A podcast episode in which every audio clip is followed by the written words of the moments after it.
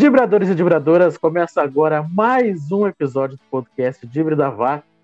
Vamos repercutir aí os jogos da dupla Grenal na Copa do Brasil.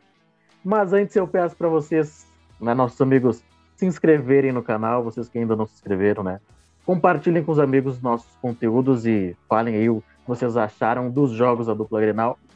Antes de chamar o Rodrigo Cordeiro e o Fernando Eifler, falo da nossa parceira Betsul, né, que é o melhor site de apostas esportivas da América do Sul. Então, vocês podem fazer o cadastro clicando eh, no link que está aqui embaixo, né? No link que está aqui na descrição. Façam eh, as solicitações ali, né? Preencham os dados solicitados. Façam um depósito de 20 reais e aí esperem compensar. E depois vocês podem saírem apostando. E, né, eu já falei várias vezes, não apostem com o coração. Eu fiz uma aposta no Inter e ainda bem que eu tirei antes da coisa sair, né, dar ruim. Mas, né, apresento o Rodrigo Cordeiro. Fala, gurizada, beleza? Rodrigo Cordeiro, que não tá com uma cara muito boa, daqui a pouco ele diz o porquê. E Fernando Aifo. Fala, gurizada. Tudo beleza? Tudo maravilhoso, né? Uma tarde onde o Grêmio jogou, empatou em 0 a 0 então vamos começar pela ordem normal. Então, vocês querem começar pela ordem normal? Pode ser, então, pode vamos... ser. Tá, então vamos lá. O Grêmio empatou à tarde e o Inter e os torcedores colorados assistiram aquele filme, né? O livro de Eli, Eliminado. O Inter perdeu por 3x1 por vitória e tá fora da Copa do Brasil. Mas, Fernando, fala, fala do jogo. Só tu assistiu, 13h30 é um horário horrível. Vai lá. Grêmio e Brasileiro. Cara, o que, que, eu posso dizer sobre esse jogo do Grêmio? Uh, Deu primeiro sono? acho. Muito, eu vou dizer que dos. Digamos, contando os acréscimos 100 minutos de jogo, uns 20 o cara tava naquela pescadinha básica, né? Mas enfim, eu achava que depois daquela desgraça, aquela bosta de jogo do Grêmio, que dificilmente, apesar da fase do Inter, poderia ser pior, né? Mas o Inter conseguiu fazer uma coisa bem pior, né? Enfim. Cara, o Grêmio novamente mal escalado e já falando agora que eu vou. Nossa, talvez vamos debater um pouco mais pro final da parte do Grêmio. Uh, mal escalado e com convicção do treinador, né? Sim. Que a, que a coletiva do Thiago Nunes, pelo amor, foi lamentável, cara. Lamentável, patético fazer um mínimo bancando o Thiago Santos e Lucas Silva juntos, porque ele ah, é tipo uma hierarquia por experiência, segundo ele. Eles são experientes, são tem uma hierarquia, então eles vão jogar junto porque eles se completam. Não sei da onde ele vê isso, da onde ele acha isso, que a partir do momento que ele coloca os dois juntos, que é contra o Ceará no Brasileirão, o Grêmio passa a perder totalmente o meio de campo, passa a ficar um time totalmente burocrático, sem saída de bola. Mas enfim, né? Ele vê isso com bons olhos, ele acha que tá dando certo. Para mim, mais uma vez, ficou totalmente provado, notório, comprovado, que, o que quer que seja, que não dá certo. O time não anda. E hoje o Grêmio jogando contra um time de quarta divisão, time de Série D do Brasileirão. Não vou dizer que foi dominado, porque o Brasiliense é muito fraco, mas fez um jogo parelho, um jogo equilibrado, um jogo sem nenhuma chance. Eu vi o Thiago Santos dando uma de Ramires no final da partida, reclamando de gramado, que não sei o que, o gramado prejudicou. Até dá para concordar, o gramado era uma porcaria mesmo, muito ruim, mas nada justifica a estar mutado dele. Verdade, é que o meu cachorro começou a, a latir aqui. Mas o gramado da arena é ruim também, cara. Não dá pois pra então. querer. Não dá. Concordo, eu não concordo. aceito. Essa desculpa eu não aceito. Vai lá. Não, não dá pra aceitar mesmo. Mas, como vai falando, tipo, não dá pra aceitar, cara, porque, pô, é um time de primeira divisão contra um time de quarta divisão.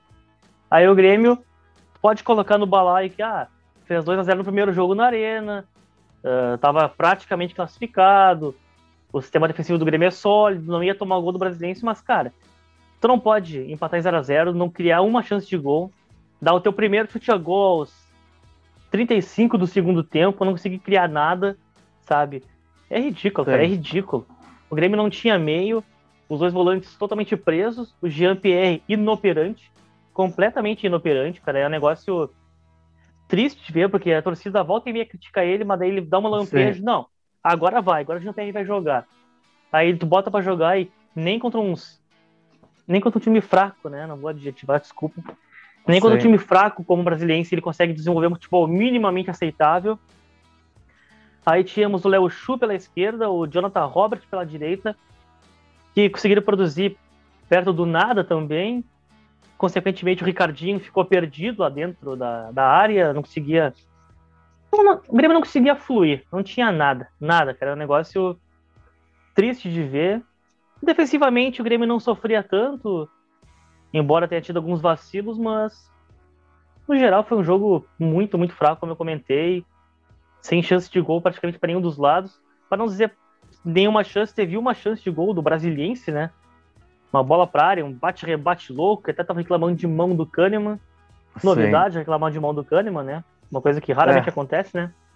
Mas, enfim, né? Kahneman 200 jogos pelo Grêmio hoje. Também tem que deixar registrado isso. É um grande zagueiro, mas curte um, um voleizinho, né? Gosta de um vôlei, né? Gosta, gosta de um vôlei. Então tá, não, eu não assisti o jogo do Grêmio, mas depois, à noite, né, eu ouvi a coletiva do Thiago Nunes. E eu não concordo com essa questão de colocar Thiago Santos e uh, uh, Lucas Silva. Deixa realmente o, o meio de campo do Grêmio muito preso mas, enfim, eu acho que vai ser isso enquanto o Mateuzinho estiver fora, né? E, e, o Michael não puder atuar aos 90 minutos. Vai Sim. ser isso, não, não vai mudar muito. Então não tem muito o que fazer. Espero que o Grêmio não sofra como uh, vem sofrendo, né? Principalmente com os times grandes, né? Os enfrentamentos maiores. Porque se depender desse meio de campo, ainda com o Jean-Pierre não jogando bem, não, o Grêmio não vai criar nada e, bom... Exatamente. É. Só, só mais uma coisa rapidinho. Tá. Que não é a primeira vez que eu reparo disso em jogos do Grêmio e eu fico muito incomodado quando acontece isso. O Grêmio sem meio de campo, completamente perdido no meio de campo. Aí ali pelo meio do segundo tempo entrou o Maicon. Tudo bem, te justifica, o Grêmio não tinha meio, o Jean-Pierre estava saindo também. Tava um cara com uma certa qualidade particular. Mas aí tu pensa, pô, a gente bota a gurizada, sabe? Bota o Fernando Henrique, bota o Bobson. Aí vai lá, ah, vai entrar Vitor Bobson. Tu olha o cronômetro, 42 do segundo tempo. Cara, isso, isso pra mim é falta de respeito. Isso pra mim é muita falta de respeito com o Guri. Tu vai dar o quê? Cinco minutos pro Guri em campo, do jogo morto, decidido, pro Guri não fazer nada. Então não então coloca. Mais, sim, então era mais fácil ter colocado uma equipe de base mesmo para jogar contra o Brasiliense, assim como o Grêmio fez na, na Sul-Americana. Pelo menos os Guris iam jogar, iam jogar mais, iam dar a vida coisa que Exatamente. os titulares não, não fizeram, pelo visto. Com, concordo. E outra coisa que desse jogo também, que o Grêmio, apesar de ter saído o Renato, chegou o Thiago Nunes, que ainda está em início de trabalho e tudo mais, deu ali no início uma subida, até aqueles jogos fáceis sul-americano, pô, o Grêmio está melhorando. Sim. Talvez nem tanto, talvez o time titular realmente tenha melhorado, mas tu nota assim, hoje no segundo tempo entrou o Ferreirinha, que ficou no banco junto com o Diego Souza, né? Voltando da Covid entrou no segundo tempo, outro jogo, né? Joga praticamente sozinho.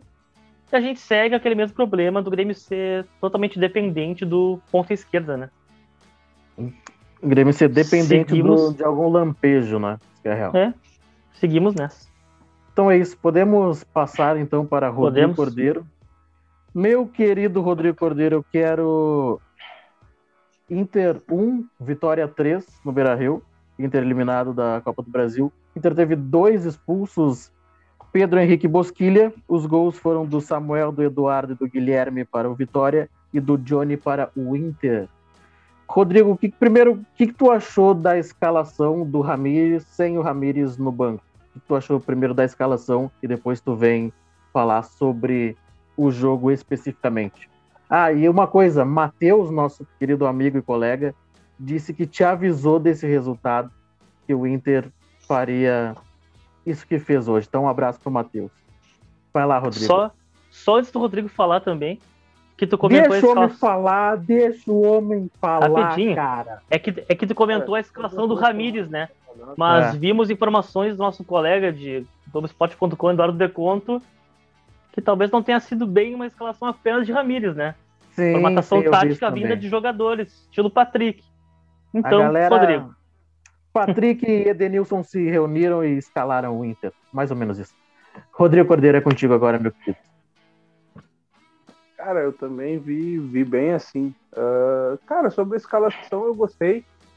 Sendo bem sincero, eu acho que é o mais próximo do que o Inter tem em termos de, de qualidade. Claro, a gente pondera só a questão ali do, do, do Pedro Henrique, né? Que acreditou Sim.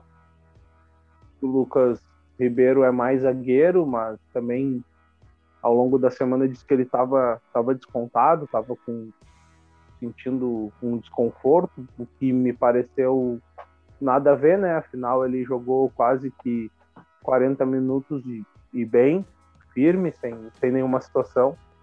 Uh, então, tirando isso, acho que a escalação era é, é, o que de melhor o Inter tem. Não, não mudaria muita coisa. Talvez pudesse oscilar ali, de repente, botar o Caio Vidal pela ponta para tentar ser um pouquinho mais agudo, que é uma coisa que a gente já comentou aqui um pouquinho no Dib.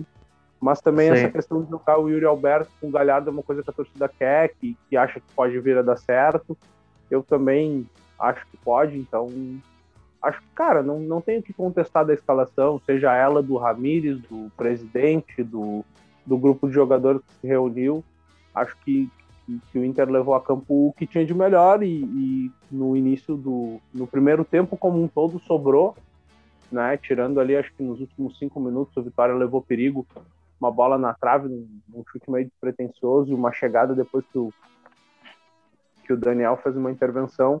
Uh, acho que o Inter sobrou demais no primeiro tempo. Talvez tenha sido um dos melhores 45 minutos do Ramires ou do, do Anselme ali, né? Que o Martins estava treinando hoje.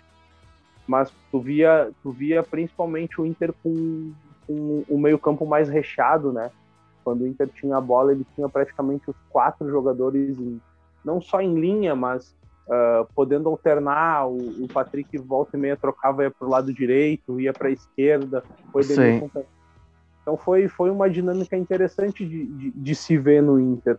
O próprio Galhardo saiu muito do, do, do, da referência, né?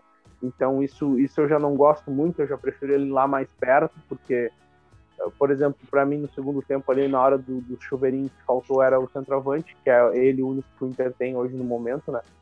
Uh, e, cara, voltou para o segundo tempo, o Inter consegue o gol de uma certa forma, o Vitória faz o gol, né? E, e, de uma certa forma tu vê que, que o Inter se, cara, se desestrutura, se perde, e aí logo em seguida tem o, o, o Pedro Henrique expulso num lance para mim já era para vermelho direto, não era nem para questão de amarelo. Um lance Sim. exatamente similar ao que ele fez contra o Fortaleza. Infelizmente é, cara, é aquilo, é guri, é jovem, mas porra, tem que chegar alguém do lado dele e dizer, cara, chuta a bola e recolhe o pé, porque se fizer isso sempre vai ser expulso sempre. O Inter ainda consegue, né, numa força, sei lá, chegar, consegue ali umas duas, três chances até que consegue um gol. E aí tu pensa, bom, beleza, agora é o retrancão. Só que, cara, ainda faltava 15 minutos e subia nitidamente porque o time do Inter estava exausto.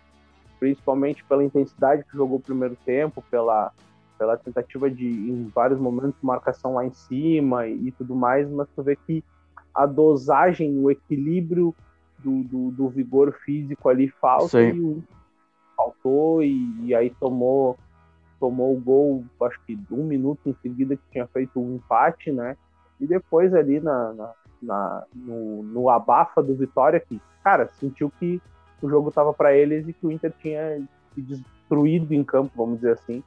Lá, fez o terceiro gol com méritos e tudo mais. E aí no finalzinho ali o Bosquilha foi expulso também. Cara, eu vou ser bem sincero, já não tava nem, nem mais vendo. Eu já tava ajeitando as coisas para não gravar. é, o Bosquilha ele foi expulso porque ele matou a jogada, né? Ele já tinha amarelo, levou um, dois minutos antes. E matou a jogada, é, eu... porque mesmo ele expulso, o Inter ainda tinha um tempinho para tentar fazer um gol e conseguir, conseguir a classificação, né? Então foi aquele tiro meio que de misericórdia, é o que dá para fazer e ponto. Assim, eu acompanhei pouco o jogo, tá? Acompanhei bem pouco o jogo, mas o que eu vi, assim, principalmente no primeiro tempo e às vezes um pouquinho no segundo, é que eu senti o Inter um pouco mais solto, Edenilson mais solto, Patrick mais solto, não sei se foi, eu tive só essa impressão, se realmente vocês, tu principalmente, Rodrigo, enxergou isso também ou, ou não?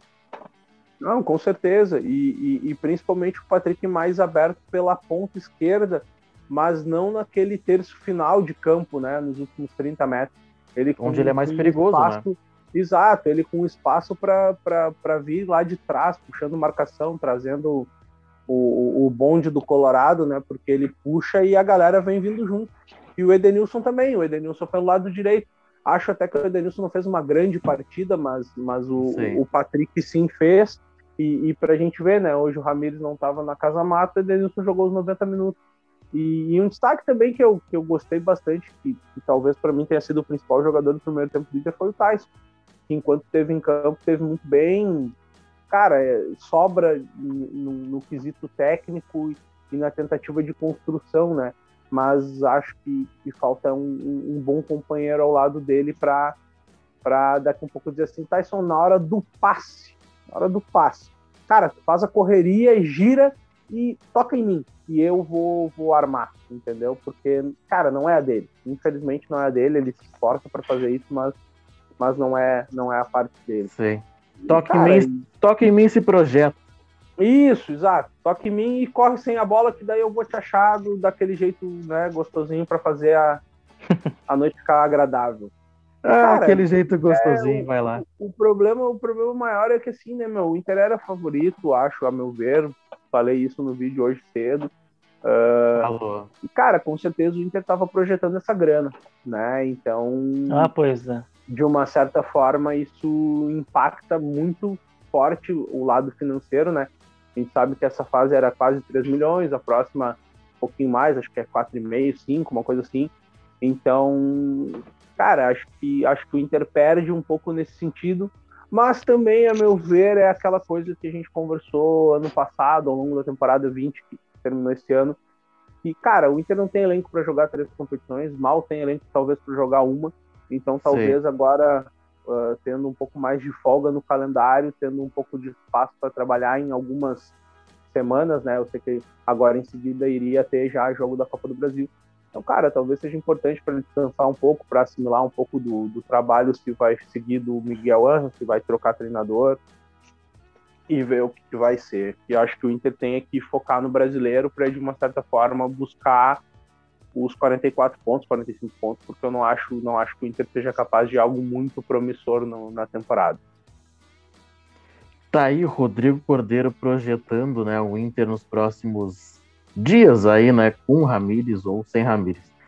A, a questão é que tem a, agora, né, que esse ano no Campeonato Brasileiro só pode trocar uma vez de técnico, né? Então, daqui a pouco, se o Inter realmente pensa em trocar, tem que ser agora. Não yeah, dá para esperar muito. Acho. O problema também é que acho. também tem uma multa gigante aí, né? Na hora São de... 10 milhões de reais, né? Na hora de contratar é fácil. Não, ah, multa aí 10 milhões de reais é tranquilo. A gente vende um gurito, é teu. Dá meio para Chedes? O problema, o problema disso é uma perna dele, né? Que a perna é longa. Uh, o problema o problema disso é bem essa questão né que tu, tu acredita no trabalho e tu acha que vai dar certo só Sim. que cara tu, tu, tem que conversar com o teu grupo né de jogadores tu tem que conversar também com os adversários né para que facilitem um pouquinho para dar certo né então é, faltou faltou essa negociação aí por, por é, é, aquilo, né? O, o Ramires ele ficou, esteve em tese contratado três meses pelo Inter, teve tempo de, de apurar muita coisa. E, cara, ele, ele, ele fez um, uma movimentação bem grande nesses três meses, né? O Inter buscou alguns jogadores para base, uh, se desfez de algumas peças, mexeu em algumas coisas. Então eu acho que daqui a um pouco tu mexer nesse, nessa ideia porque não é um trabalho a curto prazo que o Inter estava pensando, né? Sim. Curto prazo. E, cara, que tu não consegue virar em, em três meses, né? Em claro que não. Claro que não. Então, assim, cara, eu, eu, eu, eu, eu vejo muita gente, cara, só pauleira no Ramires e, e cara, eu, eu sou um pouco diferente. Eu tenho um pensamento que, assim, ó, meu, tudo bem, os jogadores podem não estar entendendo. Se é essa questão, se é a questão assimilação dos jogadores do entendimento, coloca um cara do lado dele, que pelo jeito não parece ser o Osmar Loss, que não tem dado certo, mas coloca um cara do lado dele para dizer assim, cara, vamos, vamos simplificar, como foi a ideia para hoje, né? Ou se não, cara, é PT saudações, abraço e busca um, um, novo cara, só que aí é o seguinte, né, é tu queimar o teu único cartucho, então tu tem que ser muito preciso e saber, não tampa furo, o tampa buraco, como normalmente é o que, o que se busca num primeiro momento quando a coisa tá, tá meio turbulenta, meio tumultuada. É, eu vejo, concordo contigo, mas eu vejo que a grande questão da, da direção colorada de ter mudado, tentar eh, mudar a filosofia de um trabalho, uh, isso é realmente é importante, mas é que se acumula muitas coisas aí. Traz um treinador estrangeiro com uma filosofia diferente, ele não conhece o grupo de trabalho, ele tenta impor o, o jeito dele a todo custo. De, do outro lado, o Inter não ganha títulos e não faz grandes campanhas há um, há um bom tempo, tirando salvo com o Abel Braga, que quase, realmente o Inter quase foi campeão brasileiro. E, de, do outro lado tem um tem o teu maior rival ganhando um título por ano. Ah, tem títulos ali que o Grêmio ganha que tá, não são tão relevantes. Mas para um status é que lá, eu ganhei um título e vocês não. Então não, é. tem muita comparação. Tem muita claro, comparação. Claro que tem. E, e, e, eu vejo que o maior erro foi tentar mudar de uma forma muito abrupta. Por que não trazer um, então daqui a pouco, um, um treinador brasileiro que já conhece a aldeia, por exemplo, ou que já conheça pelo menos o futebol brasileiro, a gente não sabe o que o Ramires fez em três meses antes de assumir o Inter. Eu não sei, ninguém sabe. Curtiu férias, né? Pô, tá louco? Três meses. sabia aí... que sabia que ia vir uma mascada violenta até, até descansar. Não, pois cara, é, né? Uma coisa, uma coisa assim que eu, que eu, que eu vejo, né, com relação ao essa questão do trabalho do Ramires, é que, a meu ver, uh, se quebrou uma ideia quando sai o Kudê e entra o Abel. Eu acho que o trabalho do Kudê, ele, ele tinha algumas nuances parecidas com a do Ramires. Claro, Sim. não não uh, na questão de como jogar, mas a questão de ter a bola. Então os jogadores estavam se acostumando a isso. Quebra-se esse trabalho, rompe-se esse trabalho quando vem o Abel Braga, né? E agora tu tenta colocar de uma outra forma e ainda ser um pouco mais, uh, vamos dizer assim, com um esquema muito diferente. Né? Se a gente pegar o, o, o Chacho ali, jogava numa espécie de um 4-2, sei lá, 2-2, vamos botar assim, de uma certa forma, né? E o Abel jogava no 4-4-2 tradicional. Só que agora tu vai para um 4-3-3, teu meio-campo que era a tua grande, o, o, teu alicerce, a tua base, modifica muito. Então eu acho que é aí que, que pesa, sabe? E, e, cara, nitidamente tu viu que hoje os jogadores tentaram dar uma resposta diferente, talvez em cima dessa questão do uma conversa entre eles, direção, uma pressãozinha. Sim. Cara, não deu certo 45 minutos, mas nos outros e aí, cara, não tem o que fazer. Aí tu tem que começar a repensar as questões, porque, cara, tu foi eliminado numa terceira fase de, de Copa do Brasil por um Vitória que vai brigar para não cair na Série B, tá ligado? É, é bem, é bem por aí. Fernando, tu assistiu um pouco o jogo, não falou sobre o jogo aí, daqui a pouco a gente já encerra esse belo episódio, digamos assim. Tava acompanhando o debate dos amigos, né? Assisti o jogo do Inter. colorada, né? Lógico, né? Por isso Lógico, tá com esse sorrisinho sempre... de... Por isso tá com esse sorrisinho de sem vergonha, né? Te conheço, pai. A gente assistiu, né? Assistimos o jogo do Inter, dando aquelas umas apiadinhas de leve assim para ver uma NB que tava rolando um jogaço entre Brooklyn Nets e o os Bucks lá, Milwaukee Bucks. Narração de Mito Rômulo Mendonça, que fique registrado que este podcast é, foi incondicional de Rômulo Mendonça. É verdade. Enfim, eu assisti o jogo do Inter e, cara, foi mais ou menos isso.